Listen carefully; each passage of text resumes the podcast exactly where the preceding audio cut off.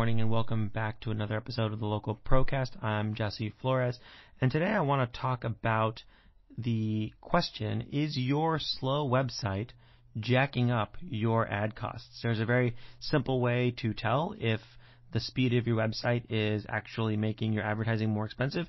And in today's episode, I want to talk about how to tell if that's what's going on. So we'll see you in a minute. Local businesses are the heart of their communities. Often they're the first people asked for sponsorships and are the first ones willing to give, on top of frantically trying to grow their businesses. The problem is that they're facing increasing pressure from bigger, better funded, more tech savvy companies. So, how does a less than tech savvy business push back in order to attract, retain, and engage more of their dream customers while growing profits? That's the question that this podcast will give you the answer to. My name is Jesse Flores, and welcome to the Local Procast. So, if your website is really slow, it can really impact your ad spend if you're doing digital advertising.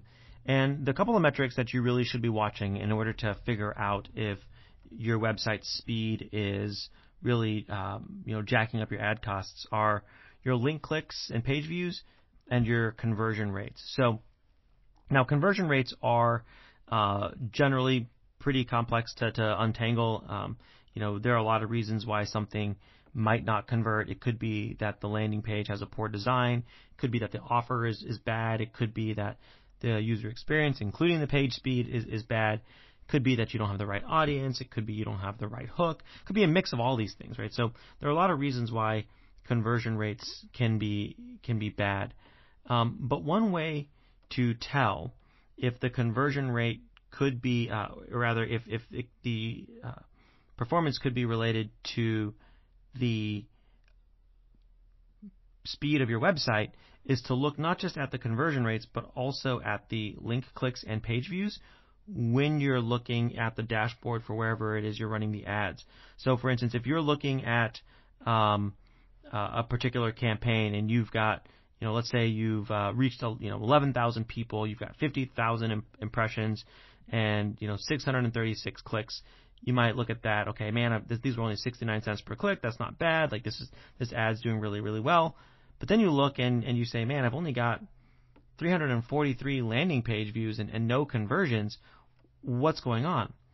Well, what you would start to see if you were to look at this, or you know, you're keeping up with these numbers, you say, okay, man, I'm, I'm getting half as many uh, landing page views as I am clicks, which means you paid 70 cents for someone to click on the ad, but you paid a dollar 28 maybe or a dollar 30 for them to actually view the landing page. Why is there a discrepancy between link clicks and and landing page views?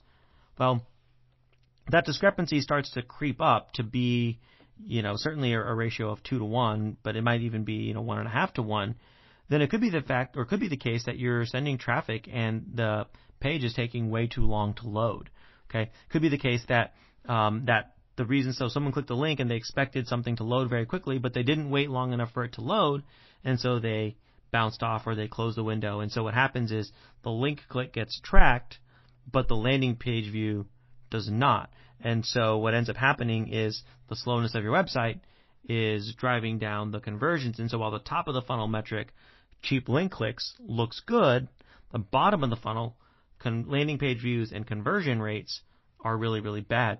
So if this, if you suspect that this is what's going on uh, for, for your website, or you you look at your, um, you know, you're looking at your at your uh, ads and you're saying, man, I'm getting really good engagement at the top. I'm getting a lot of impressions, a lot of clicks. I've got a, pre- a higher than average click through rate, or um, or even more concretely, you've got a large discrepancy between your you know click your link clicks and page views then go to Google's page speed test or Pingdom's website speed tool. And we've got links to this on, on our website, um, but you can also just Google Google's page speed test or Google Pingdom website speed uh, speed tool.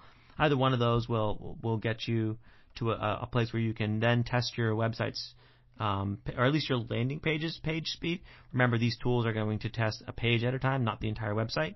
So test those pages, see if those pages are uh, in fact um, you know, slow.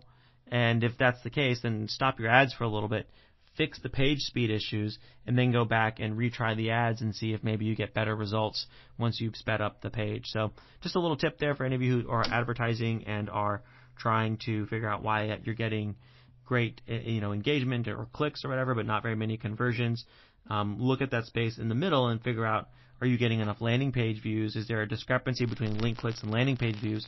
And is that causing you to, uh, and is the slowness of your website the main culprit causing you to miss out on prospects? So hopefully you find that helpful. And uh, if you do, please take a second to subscribe. Um, and if you know anyone else who might find it interesting or valuable, please share this with them. And we'll talk soon. Take care. Bye.